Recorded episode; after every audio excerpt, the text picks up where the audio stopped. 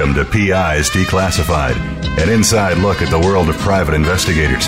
Your host is Francie Koehler, a noted private investigator. Francie and her guests take you behind the scenes and into the genuine, sometimes gritty business of investigation. You'll hear stories from the trenches with plenty of surprises. Here's your host, Francie Koehler. Good morning. Good morning. It's Thursday. It's PI's Declassified. I'm here with a great guest. Stephen Mason. We'll come back to that in a minute. If you recognize that name, stay tuned. Um, just want to uh, remind you about the two upcoming conferences that I've been talking about the last couple of months. CALI, California Association of Licensed Investigators, is coming up next week, starting uh, Thursday with two pre conference seminars. Um, it goes from the 30th to the 1st of June, and it's going to be in Las Vegas at the um, Westgate Hotel, Las Vegas Resort. So there's two uh, pre-conference options. Brandon Perron, forensic testimony evidence recovery, recovery the FTER method, and Steve Rambam with the Fraternal Order of Investigators, hardcore computer aided investigation open source intelligence and digital officer safety. That is a mouthful. That is the title of his of his talk. All day pre-conference seminars, and then starting um, Friday, Sat, and then Friday, Saturday for the the uh, regular seminars. You still have time. It starts next Thursday. Get on board going to be a great conference. Uh, then the NALI conference is at the Doubletree Hotel in Philadelphia, July 18th and 19th, and I'll give you more details on future shows. So I have Steve Mason from uh, Gilbert, Arizona. And I'm going to tell you a little bit about him because I know if I start asking him questions about his background, it'll just be embarrassed because it's such a great background. Hi, Steve. How are you, Francie? I'm good. This is Steve Mason. I'm introducing you to our listeners. So, Steve's a licensed investigator. Um, he's been around uh, almost 20 years um, with prior federal, state, and law enforcement investigative experience. Steve and I worked together, but we've ever never actually met in person. But it's really fun to talk to you on the show here, Steve. Um, Thank so, you. yeah, so he um, he's a, participated in the U.S. Marshal because he was a U.S. Marshal. I was a senior U.S. Marshal, senior inspector. Um, the U.S. Marshal's top most wanted cases, and the Illinois licenses for bribes corruption probe, investigation of federal escapees, discreet locates for international war crime suspects, and that sounds dicey. Uh, investigation of serial killers and the capture of numerous individuals wanted for murdering go- government officials. So Need I say more? He's had a lot of experience in all kinds of things. Um, I, I, must say, though, uh, he's also somewhere along the line, he found time to graduate from the American Military University in Intelligence, summa cum laude, and he's just amazing. So, welcome, Steve. Welcome to the show. Thank you. Happy happy to be here. So, um, we're going to talk a little bit about uh, today about the kinds of resources you can use in your cases. And uh, I, we came across an article Steve had written in Pursuit magazine. Um, you all are familiar, those of you that are investigators know, are familiar with the online magazine called Pursuit. And he was talking about using calls for service records. Tell us a little bit about that, Steve. So a calls for service record is basically a record that's maintained by a law enforcement jurisdiction that documents contact either with an individual or asset. And in that record, generally you can find information about their contact, what the report number was, date and time that they had contact, and essentially what happened during that contact. And so it's a great resource to find information or intelligence on an individual or asset especially if they weren't arrested as part of their criminal conduct, there'll still be this calls for service record. So, are these are, are calls for service record public record? Yes. Um, well, at least in Arizona, obviously the state that you're in, mileage may vary, but we routinely request these records from all different states that our investigations take us to, including California, which is an often often asked question that I get. And we're very successful in receiving these calls for service records back. So I, I think kind of the key is if, depending on the jurisdiction you're in, finding out maybe what the record is called in your jurisdiction. Sometimes they're called event histories, name checks, list of involvements, etc. But yeah, they're they're public records. Well, I can tell you my experience that it used to be that you could go to the desk at the local police department and say what tell them what you needed and they just give it to you. That has changed and uh, now they tell you it's it's not public record and you kind of go through uh, telling them gee I, you know i really need it and uh, uh can i talk to your supervisor? And you kind of go up the line. You end up getting it but it is it is public record but you have to fight for it in california at least most places in california yeah. Yeah, and that's correct. I, I've had a lot of um, struggles with trying to request records from various agencies in California. And I kind of, so I always operate with the idea that anything produced by the government body is essentially a public record unless hmm. there's an exemption in the law that prohibits it from being released. And what I find with records clerks is sometimes they're just poorly trained or they're passing on information that their predecessors told them and it's not always correct information. So there's a little bit of education that goes along with requesting public records. So as a private investigator, you know, it's, it's paramount that you become familiar with your individual state's public records law so you know kind of how to combat those denials. So, um, okay, so what, what, tell me what the process you go through when it's denied initially. So before I ever request a record, I'll research the type of information I'm requesting first to make sure that there's no exemption in the law that would prohibit me from having that public record. And then my next step is I'll I'll go online and I'll research the records department section of the law enforcement's website to kind of get a feel for what their form says, what they state their policies are in Arizona, you're not required to prepare an agency's form nor the request record.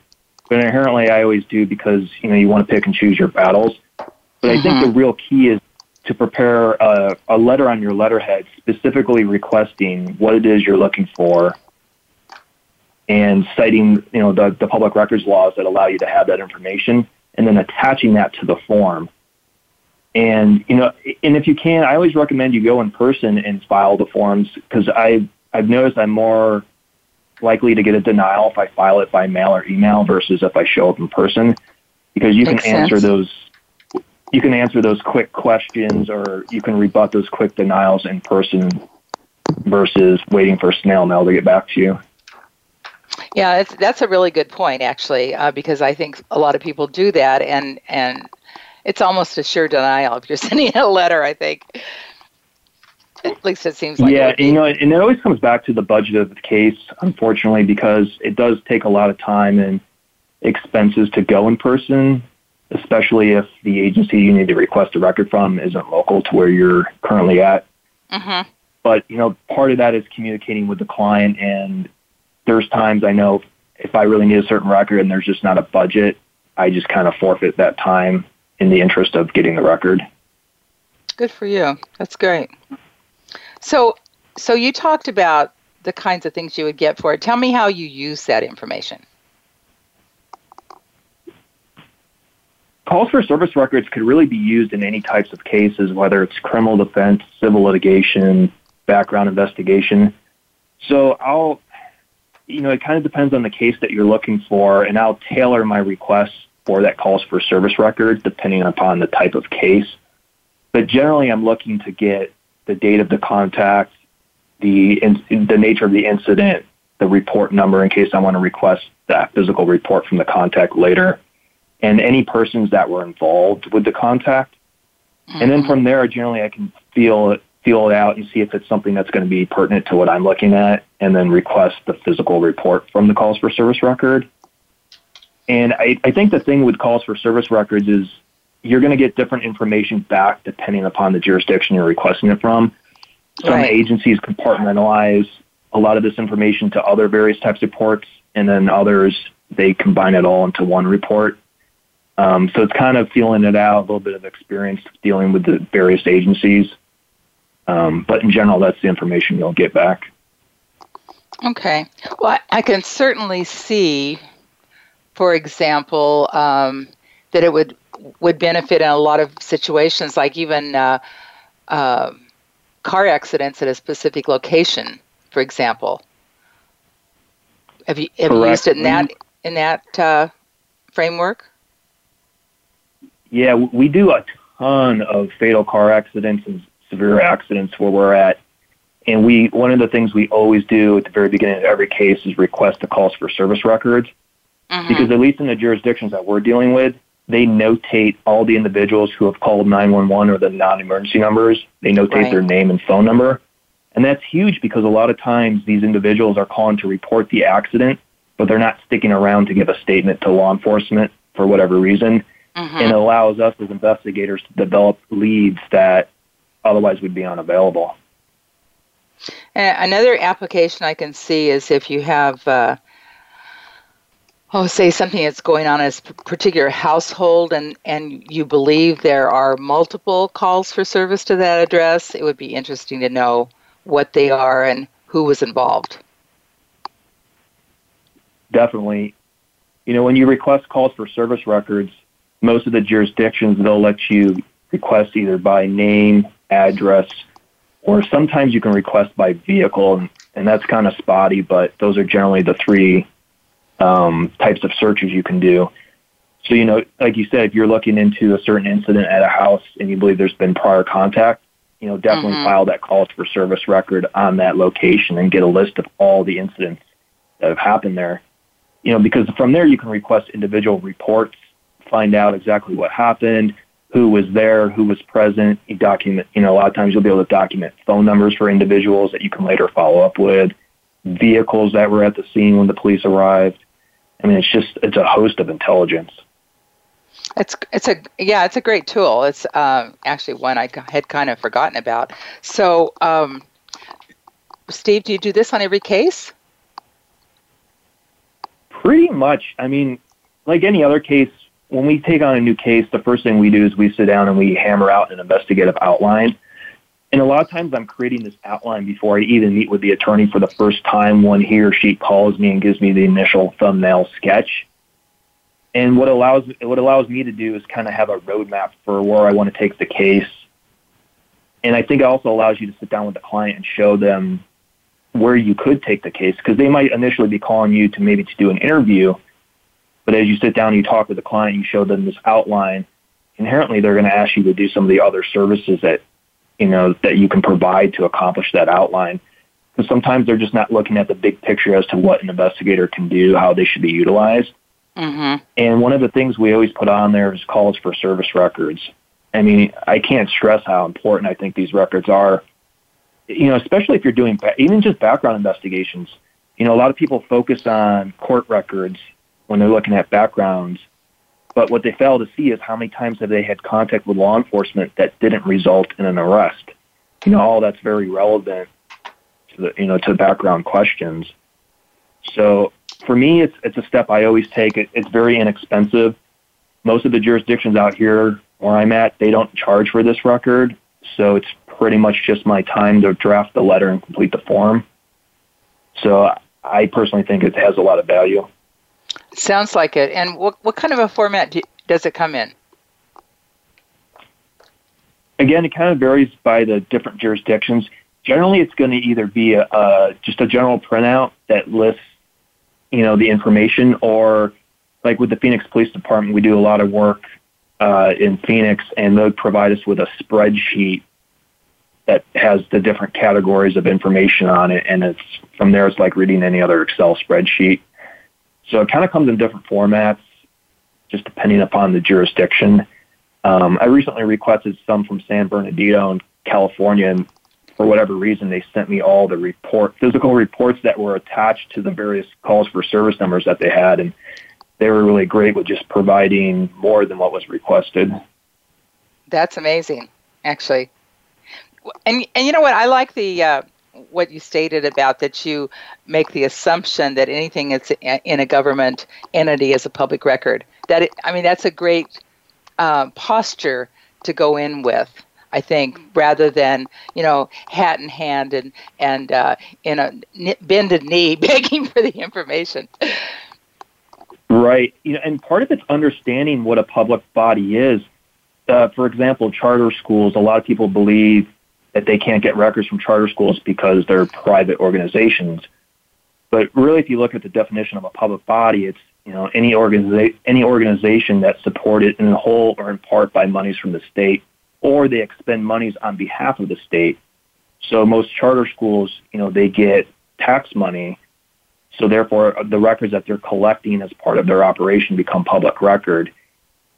You know, and a, a public record can be anything from emails, text messages, police reports, maps, literally anything that the government or the public body produces in the course of their their business. You know, if, wow. Okay, so uh, taking that definition like one step further, if you're applying any entity that gets government funds, that would apply to most nonprofits. Yeah, you know, and part of it again goes back to is there exemptions in your state laws that prohibit certain types of records? But I always go with the assumption that everything's public record until they can show me something in the law that says it's not. Mm-hmm. And one of the things I believe is important when you're requesting public records is to specifically have language in your record demanding that the agency you're requesting the records from provide you with an index of records or categories of records that they're denying and the reason those records are being denied or withheld. Um, in Arizona, we actually have a statute that mandates that they have to do that, and they have to mm-hmm. state the, the, actual statute of why they're denying it. But even okay. when I request records from out of state, I always put that language in there because I think a lot of people, when they want to deny you, they just they're going off of something they've heard, but when they're kind of forced to give you the legal reason why they're denying you, they can't find that legal reason, you know, if it doesn't exist. So therefore, they they're kind of compelled to provide you with the records. Mm-hmm. Mm-hmm. Exactly. That's a, you know that's a great pointer. Now, so so are you? Do sometimes you have to follow up with a, with a public records official public records request um, outside of the request for service records? Are you talking about requesting additional records from the calls for no. service? No, I'm thinking more like uh, California has the California Public Records Act. There's a, you know, it's kind of like doing a, a, FOIA, the Federal Records Act, uh, where you have to submit it in a certain format to the agency. Would be a, a different uh, kind of process than what you're describing for service records. Yeah, and again, it probably depends on the jurisdiction. In Arizona, our law does our law doesn't provide or our law our law provides that you don't have to provide a written request. Okay. So, for example, you could go in in person and say, "I want to inspect record A, B, and C," mm-hmm. and of mm-hmm. course, the agency has to have a reasonable amount of time to be able to produce and gather those records. But you can do in-person inspections without ever filling out a written request. And you know that's that's a great way to go too if you have a client that maybe they can't afford the, the records cost because some some of these records can be pretty expensive if they're extensive and you know they're a lot of pages or the materials have to be produced on CDs or redacted. Um, so that's another great avenue is just to go in person and physically inspect the record.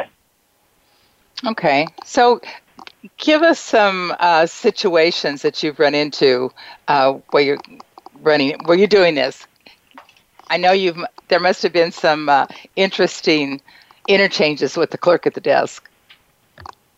Yeah, uh, probably uh, more than I like. But um, for example, we recently we were working on a fatal trucking accident case, and we were trying to get records from the small town where this had occurred and the case had been submitted before a grand jury and was pending charges or I guess an indictment. And so they denied us access to any records stating that there was an ongoing investigation and therefore they couldn't release records.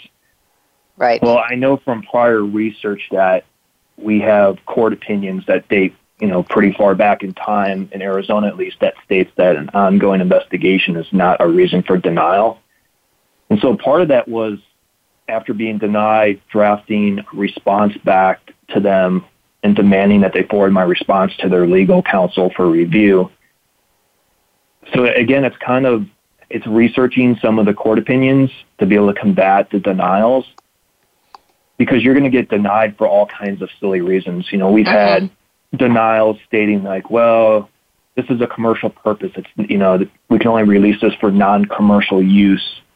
And again, we have a statute in Arizona that says any records being requested by a private investigator is always non-commercial. Mm-hmm. But it, it's part of understanding what your laws are, and then delicately walking that tightrope with the records clerks and their supervisors to educate them. Yeah, that's uh, that's a really good point, and and I would say typically uh, the ones I know about, they uh, records are refused because there's an ongoing investigation. That's that's usually what we hear here. You know, and when, when you get that denial, if you don't have a recent court dis- or if you don't have any court decisions that help you in those situations, I you know I usually bring up the news the aspect of the the news bodies. You know, how would the news be able to report on current situations? Because everything's essentially ongoing until it's decided in a court of law obviously they're getting access to records as news agencies. So as a PI, you know, you're no different. You're a non-commercial entity. Mm-hmm. You know, we're we're gathering records for either as evidence or for research of evidence in support of some type of illegal action in general. So, you know, it's it's kind of what I've had really good luck with is when I just flat out get denials at a police department. The next thing I'll do is I'll go to I'll file with the county attorney's office generally, you know, what you get there is you're dealing with more, you know, you're dealing with an attorney who's going to understand the public records laws in your state. Mm-hmm. And a mm-hmm. lot of times they'll instruct the law enforcement agency to turn over those records to you. So, so when you submit your request to the police department, do you also submit it to the, the county or city attorney at the t- same time? I always start submitting directly to the police department first. Okay. And then if I get a denial that I just can't rebut, then I'll go to the county attorney's office. Okay. All right. And and so what kind of involvement have you seen with the attorney's office once you've done that? In almost all of our cases, we they've instructed the law enforcement agency to turn the records over to us. We had a recent incident with Phoenix PD where we were trying to get text records from personal cell phones of police officers because we had found evidence that they had used our personal phones in furtherance of their work. So we wanted text messages relating to the incident from their personal phones, and they had denied us access to those records. And again, we have a court decision in Arizona that states that you know if a government employee uses their personal cell phone while engaged in government business, that cell phone becomes a public record and they flat out just wouldn't comply. So we made the request to the district attorney's office, who eventually ordered the police department to turn over the text messages to us. Okay. And then how did you get them at that point? At that point, the police department sent us a CD that contained all the records after they were ordered by the county attorney's office to disclose them. And so, were you? Did you actually pick them up? Did they send them to you? How did that happen? Yeah, yeah. I pick I pick the records up in person.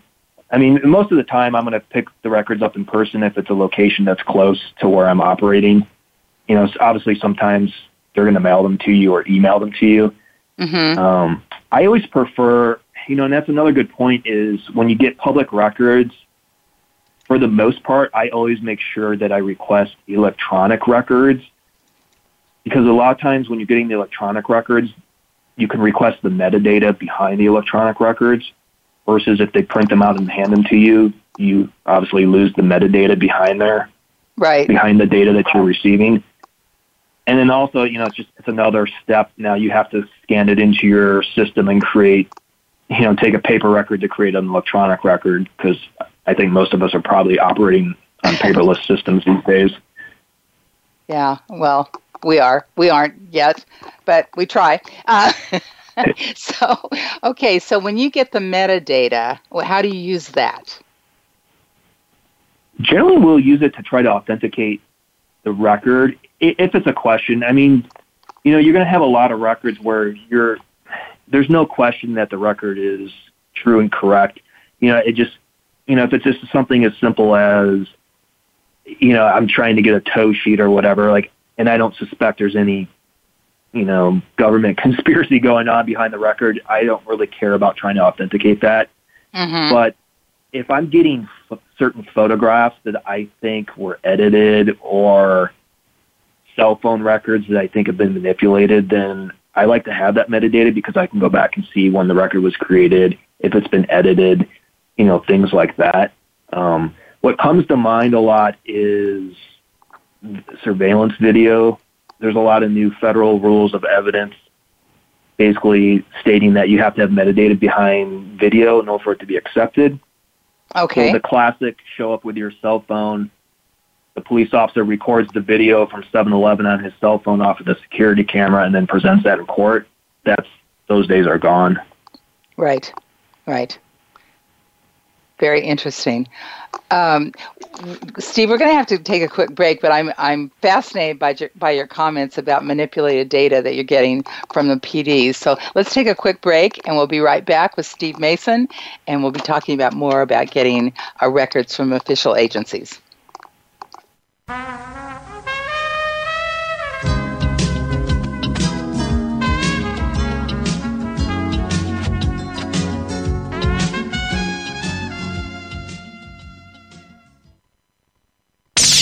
The Internet's number one talk station. Number one talk station. VoiceAmerica.com.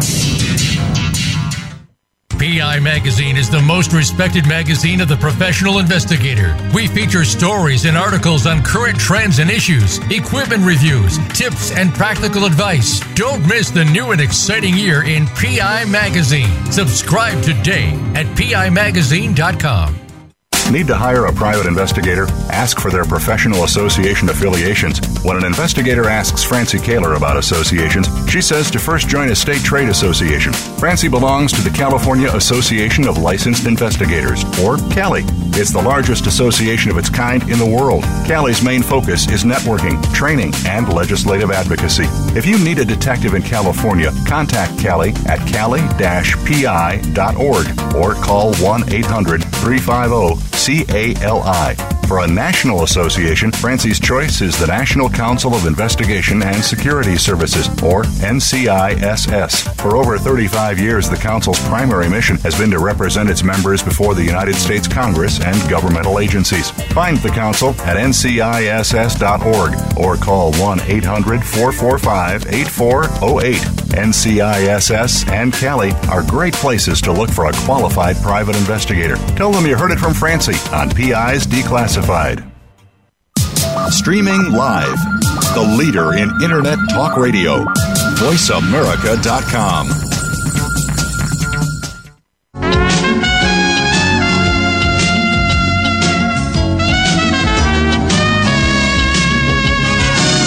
listening to PI's Declassified with Francie Koehler. You can call into the program. We'll take questions and comments at 1 866 472 5788. That's 1 866 472 5788. You can also email your question to Francie. Send it to F R A N C I E at PIsDeclassified.com. Now, here's Francie Koehler. I'm here with uh, Steve Mason, Stephen Mason, licensed investigator from Arizona, and we're talking about getting information from the police departments regarding what we believe are public records. So um, you you made a comment, Steve, about uh, checking the metadata to make sure uh, information you're getting isn't manipulated. Can you tell me more about that? Sure. So when you have when you receive electronic evidence, you know whether it's in the form of a video, PDF, photograph, assuming they provided you with a true and correct original copy of that record, then you can run different metadata programs against those files to determine, you know, what the metadata characteristics are. You know, and sometimes if it's, you know, like a video or a photo and it just kind of goes beyond your capability, you may have to involve some type of a forensic exam, you know, expert mm-hmm. to look at that data. Mm-hmm. but inherently you're going to have the metadata to be able to show when things were created, when they were edited. And I, you know, that can be very important when you're looking at investigative reports. A lot of times, I, I've never had it happen to me, but I've heard situations where individuals have gone back and they've edited police reports to reflect information that they wanted it to say.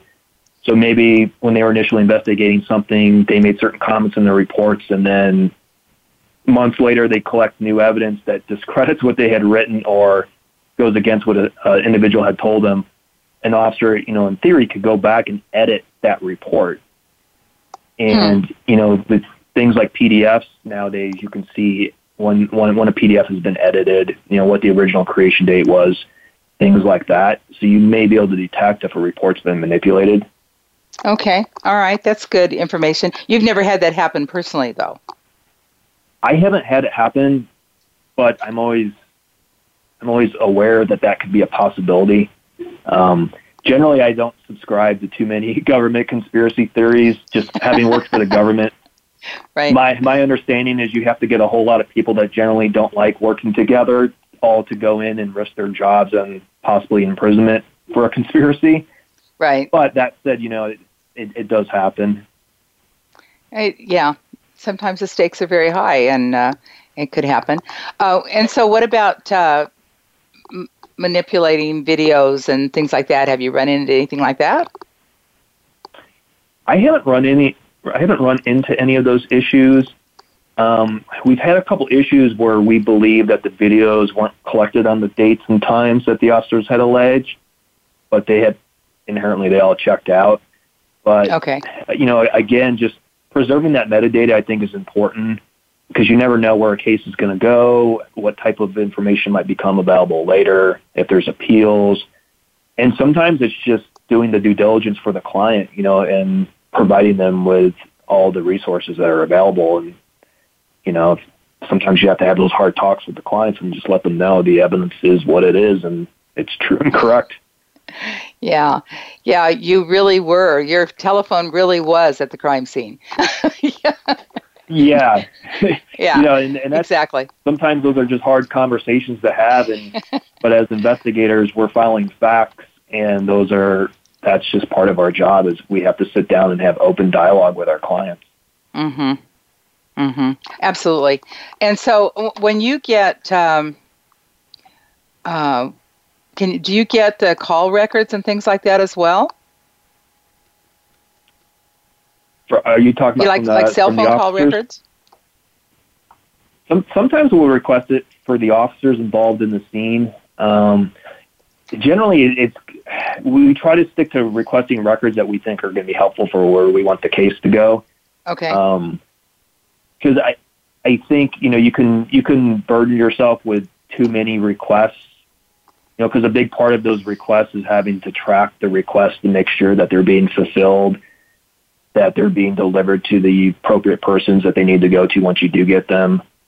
Um, like for example, right now I have over probably almost 400 record requests that are outstanding for different cases out there.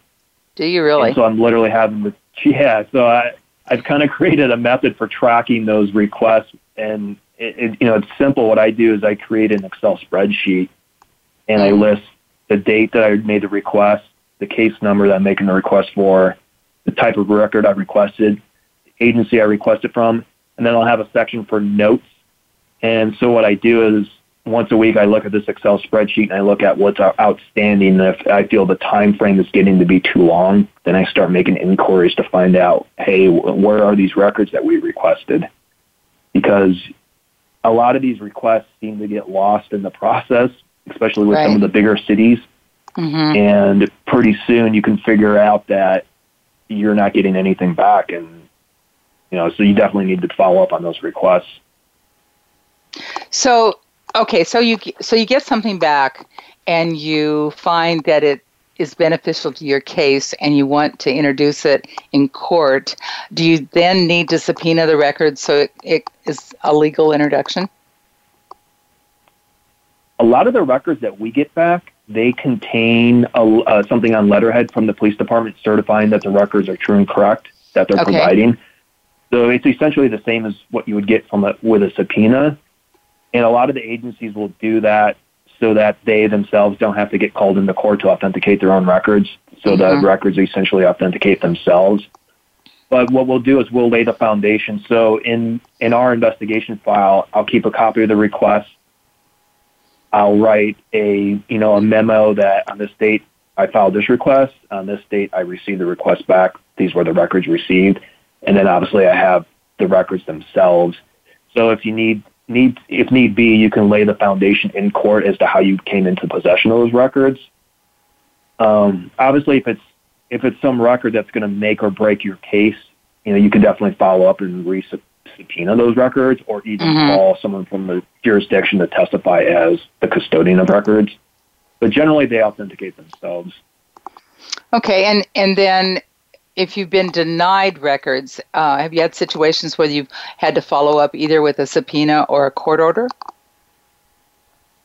Exactly, and that's in you know it's different for each state, but in Arizona, if we have an open case number, a private investigator can go to the court themselves and get subpoenas. You don't even have to go through an attorney to do it. Mm-hmm. So, if we have an open case, I literally can go get blank subpoenas from the clerk of court and handwrite names of businesses and the types of records I'm looking for. And as I'm out and about, I can serve those subpoenas right on the spot for those records. Wow, that's um, nice. We don't have that here. Yeah, it, it's pretty unique. Um, but generally, I start with the public records request. Sometimes what you can do is if you're working with a prosecutor, say it's a criminal defense case and you get a denial, a lot of times you can make the request to the prosecutor for the specific records you're looking at and through the discovery process, most mm-hmm. of those mm-hmm. prosecutors will, will call up the law enforcement agent in charge of the case and ask them to turn that record over to you. Right. Um, yeah. And sometimes they don't. Sometimes you, they say, no, that's not their job. yeah, you know? exactly. And then, then you're fighting a battle. Um, you know, there's, there's different, in Arizona at least, so we have an ombudsman for public records that will help mediate public records disputes between an individual and a police department. Mm-hmm. And they're kind of a good source because they understand the laws and the court decisions very well. And they're used to dealing with various law enforcement agencies, so they have those relationships. Sometimes you have to file an action before the court and just make your case. And, you know, that's obviously a last resort, but a lot of times that's what it comes down to is is filing these special actions. I mean, one of my colleagues here in the Valley, Rich Robertson, you know, he's he's been very successful in filing special actions against agencies in court and winning, which has resulted in a lot of new case law for us. But you know, so there's there's different remedies when you get denials. Don't just if it's a record that's important to you, just don't accept the denial. You know, figure out where you can go with it. I'm still blown away by the fact that you have 400 outstanding records requests in.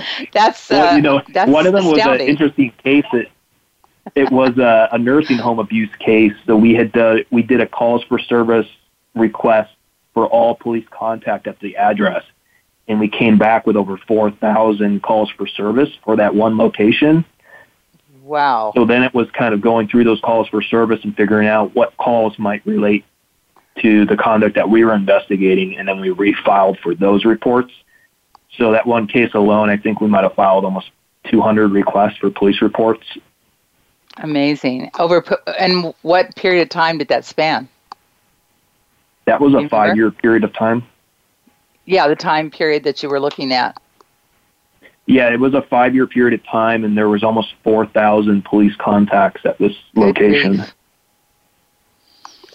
that facility has a problem.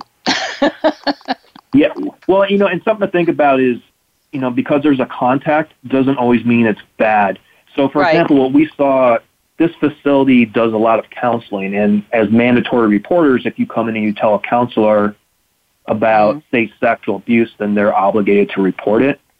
So, a lot of these, a lot of the calls were, you know, they they it wasn't anything negative against the facility. It was just documented contact that was kind of normal for that type of facility.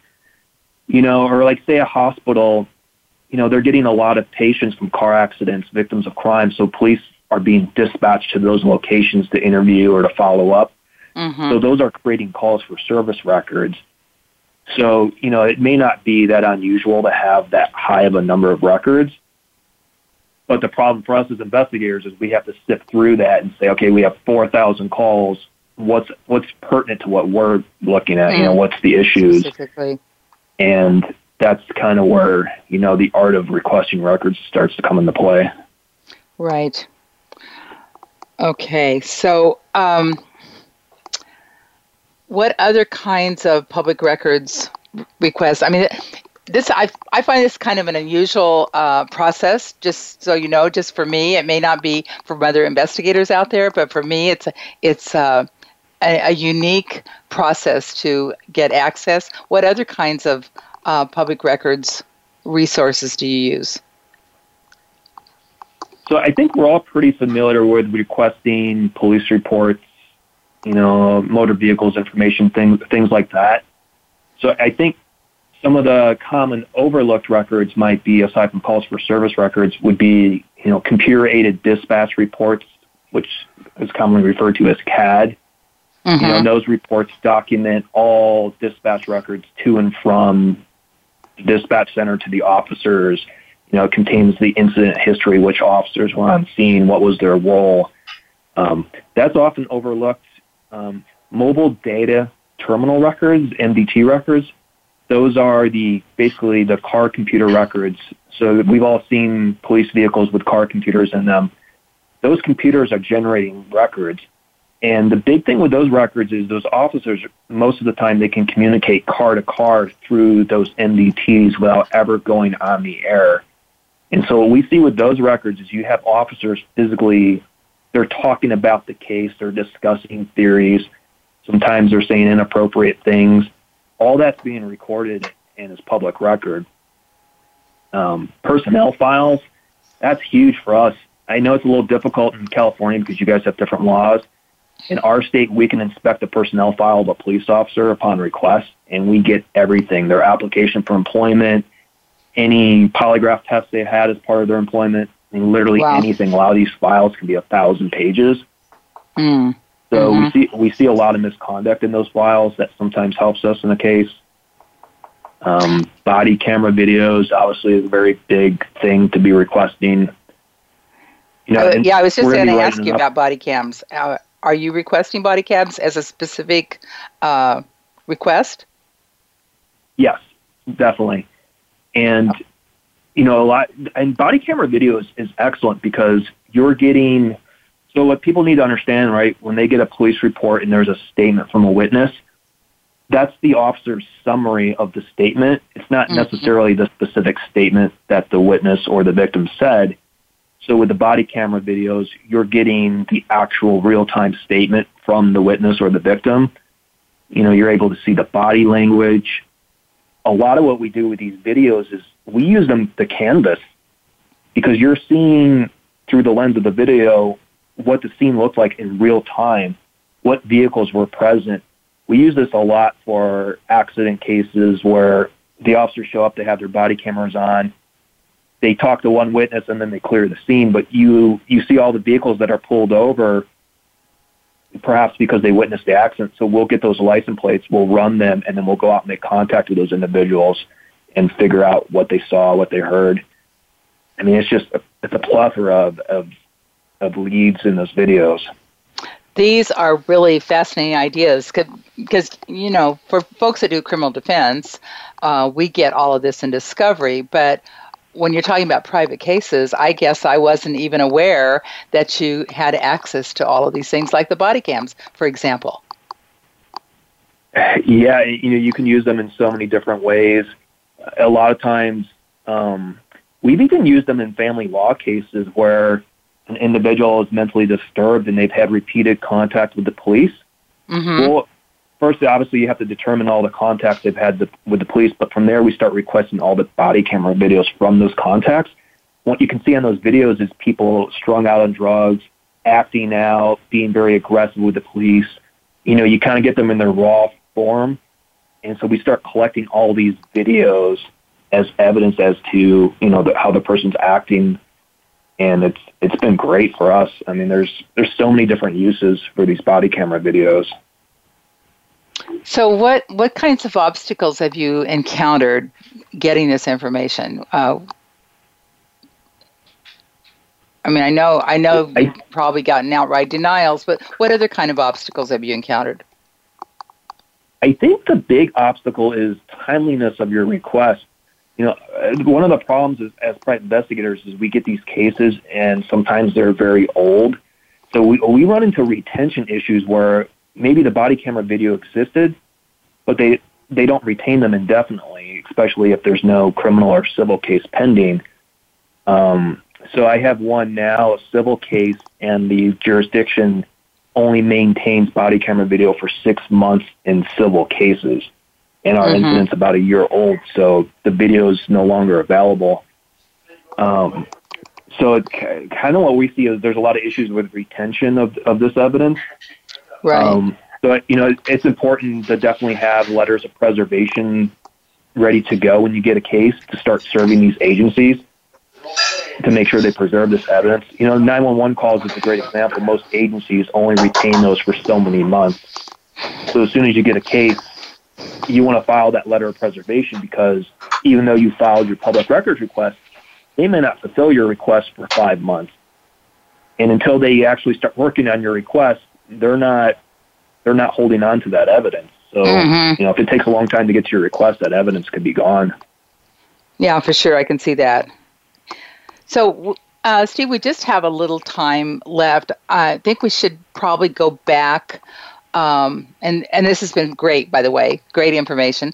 Uh, I, why don't we go back to filing for the official records request and what you actually put in your document when you write it out?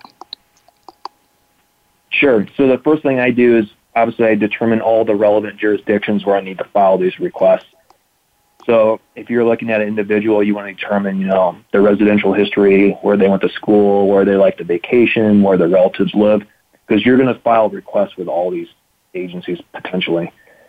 Then the next thing I'm going to do is I'm going to research the process for filing requests in each jurisdiction, because sometimes they're different forms or, you know, it's just, it's a little bit of a different process. Maybe they want it emailed, maybe they want it hard mailed. You can do it in person so you're kind of just gathering basically how do I have to file the request to satisfy their requirement.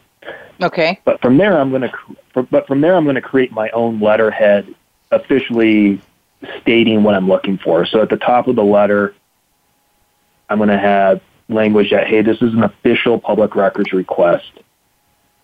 And I'm going to identify the jurisdiction that I'm seeking.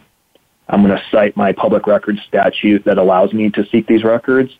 Mm-hmm. Then I'm going to go into specific detail with exactly what I'm looking for so there's no mistake as to what records I specifically want.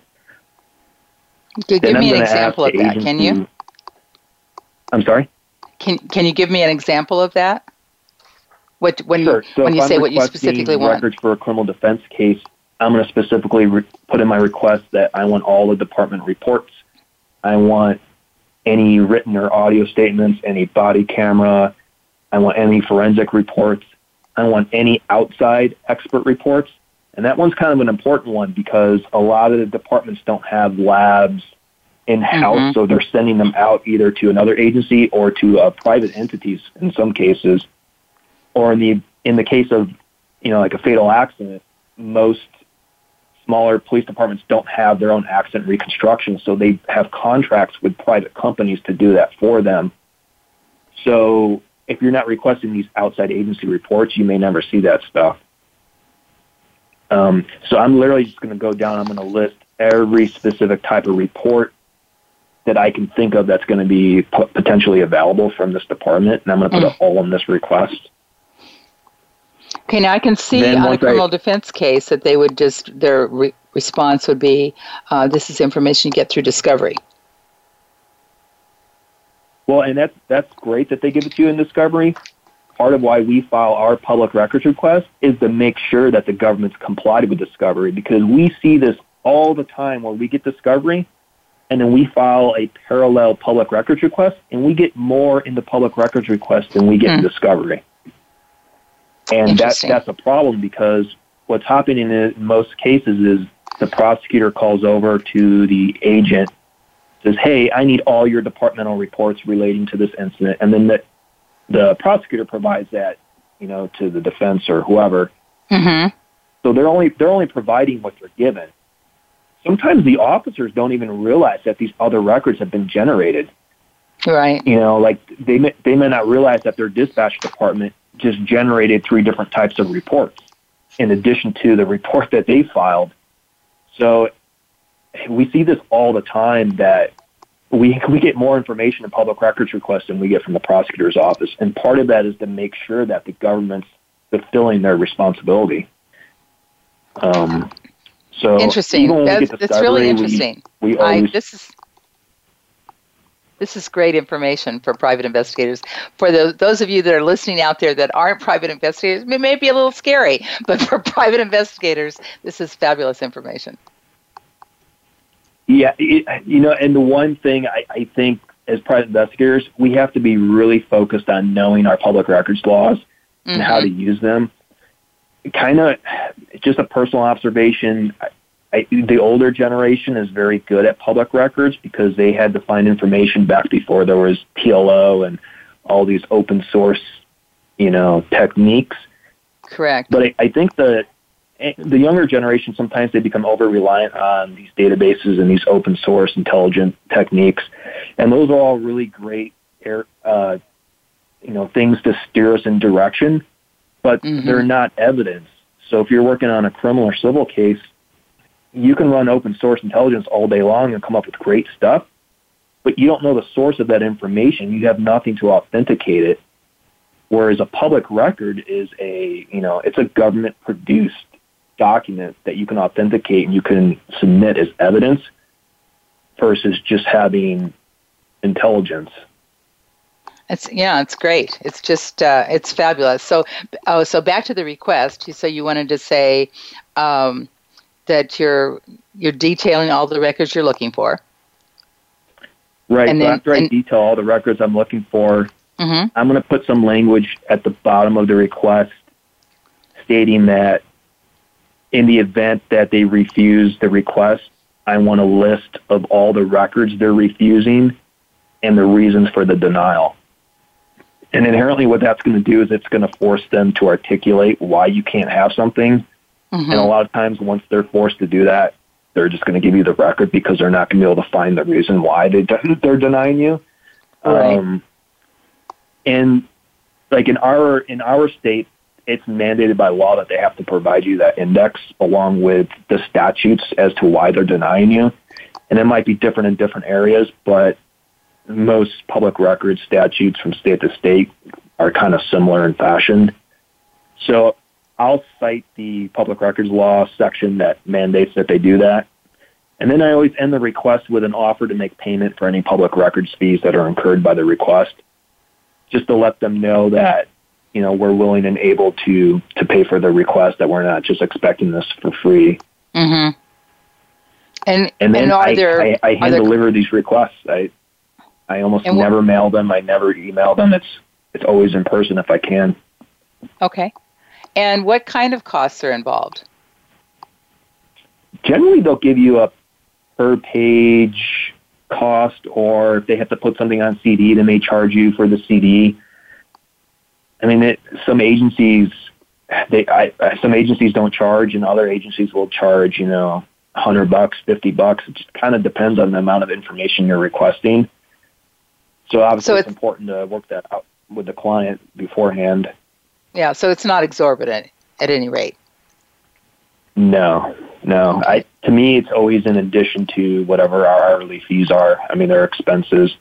Sure. You know, we keep track of those costs and provide the client with the receipts. Okay. All right. Well, this is this is great, Steve. I before we we're at the end of our time, but before we leave the show, I want to shout out to Rich Robertson because you did mention him. He's a fantastic investigator in Arizona and Phoenix, um, and uh, has made some huge inroads into getting public records um, through some lawsuits that he's been involved in. So, shout out to Rich. Um, and we're at the end of our show, Steve. Thank you so much. This has been fascinating, very valuable information. Uh, appreciate you being on the show and sharing your knowledge with us. Thank you for having me. And for the rest of you folks, tune in again as we declassify more real stories from real investigators like Steve Mason. Every Thursday morning, it's PIs Declassified. I'm Francie Koehler. Thanks so much for listening. You've been listening to PIs Declassified with your host, Francie Koehler. Tune in every Thursday at noon Eastern Time. That's 9 a.m. for you West Coast listeners. PIs Declassified explores stories of deceit, mystery, and detectives unraveling the truth. Every Thursday at noon Eastern, 9 a.m. Pacific Time here on the Voice America Variety Channel.